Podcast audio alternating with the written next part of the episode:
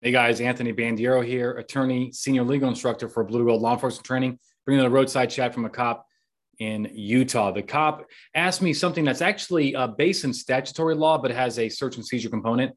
Um, the officer says, Can you arrest someone for DUI if you did not see them in actual physical control of the vehicle? All right. So the answer is it depends on your state law because DUI statutes come in two flavors, or both. Uh, well, or they can have both. One is that the, the statute requires that the, the person be driving at the time of contact, or and or they be in actual physical control, which is where you can prove circumstantially that they were driving the vehicle previously. Now, most states, in my experience, allow both. Right? You the person's driving, right? Which obviously implies that they're in actual physical control at the time, or you can also prove circumstantially that they were driving the vehicle in the past. That is most common with accidents, right? You show up on an accident scene and uh, the person is not in the vehicle. Uh, how do you prove that they drove there intoxicated? That's circumstantial evidence. Um, you can also have direct evidence by them making admissions and so forth, but usually you're going to have to have something more than just their admission that they drove the vehicle. So let me give you the um, the the hypo or the, the hypothetical here, right? So the officer gets a report of an erratic driver. Uh, apparently, many phone uh, many calls on this. He was also reported to be all over the roadway. He hit traffic cones. He ran people off the roadway. We're looking at a possible DUI. They have the plate. They run it, and they find the vehicle is parked at the residence, unoccupied.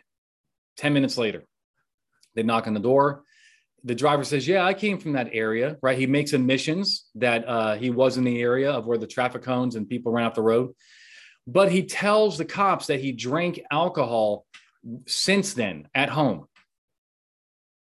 Now, the officer saying in his training experience, there's no way he could have got that intoxicated within the 10 minutes, meaning most people don't drink that heavily within the last 10 minutes and so forth. Now, the question, ultimate question again is can we arrest this person even though we did not see him behind the wheel base for DUI? Well, the the answer in Utah, and I'm bringing this is state specific, but I did look up this case. The answer in Utah is yes, because you have a case called State versus Knoefler. It's the citation is 563 P.2D. That stands for Pacific Reporter. It's where the case is P.2D 175, a case from 1977. So basically, what happened here is, is officers in Utah arrived on scene to a rollover crash. Three injuries. One is seriously injured. Um, the uh, the defendant who becomes you know who's our a driver uh, he does admit that he did drove he's also highly intoxicated um, you know consistent with dui and and some other things i think the vehicle is also registered his name so a lot of circumstantial evidence that he is the driver well, he says you can't convict me for DUI because you didn't see me driving, right? And the court dismissed that, right? So uh, the, the idea here is that there was sufficient evidence independent of the defendant's admission of having been the driver to support a conviction of driving under the influence. So, to answer the officer's question in the sense of directly is can you convict you know, and arrest somebody and get a conviction ultimately, right? Even though you did not see him driving? The answer is yes. But now let's turn to specific hypothetical here. We do have a problem, right? The problem is that he did make it home and he's telling you that he he drank in the meantime. So even if the officer has probable cause to arrest, let's say the guy comes out and talks to you and stuff, even if you have probable cause to arrest, I just don't see it going anywhere because even though in your training experience the the person you know uh, would likely not be that intoxicated within 10 minutes uh, that's not going to be beyond the reasonable doubt. I mean you can't go up to court and say with any certainty uh, your honor there is no way there's just no way that this person could have been could have gotten intoxicated this intoxicated between the the, the the, the, time of the calls and the time that I arrested him. There's just you can't say that because you just don't know if he swigged a fifth of of bourbon in the last 10 minutes. You just don't know that.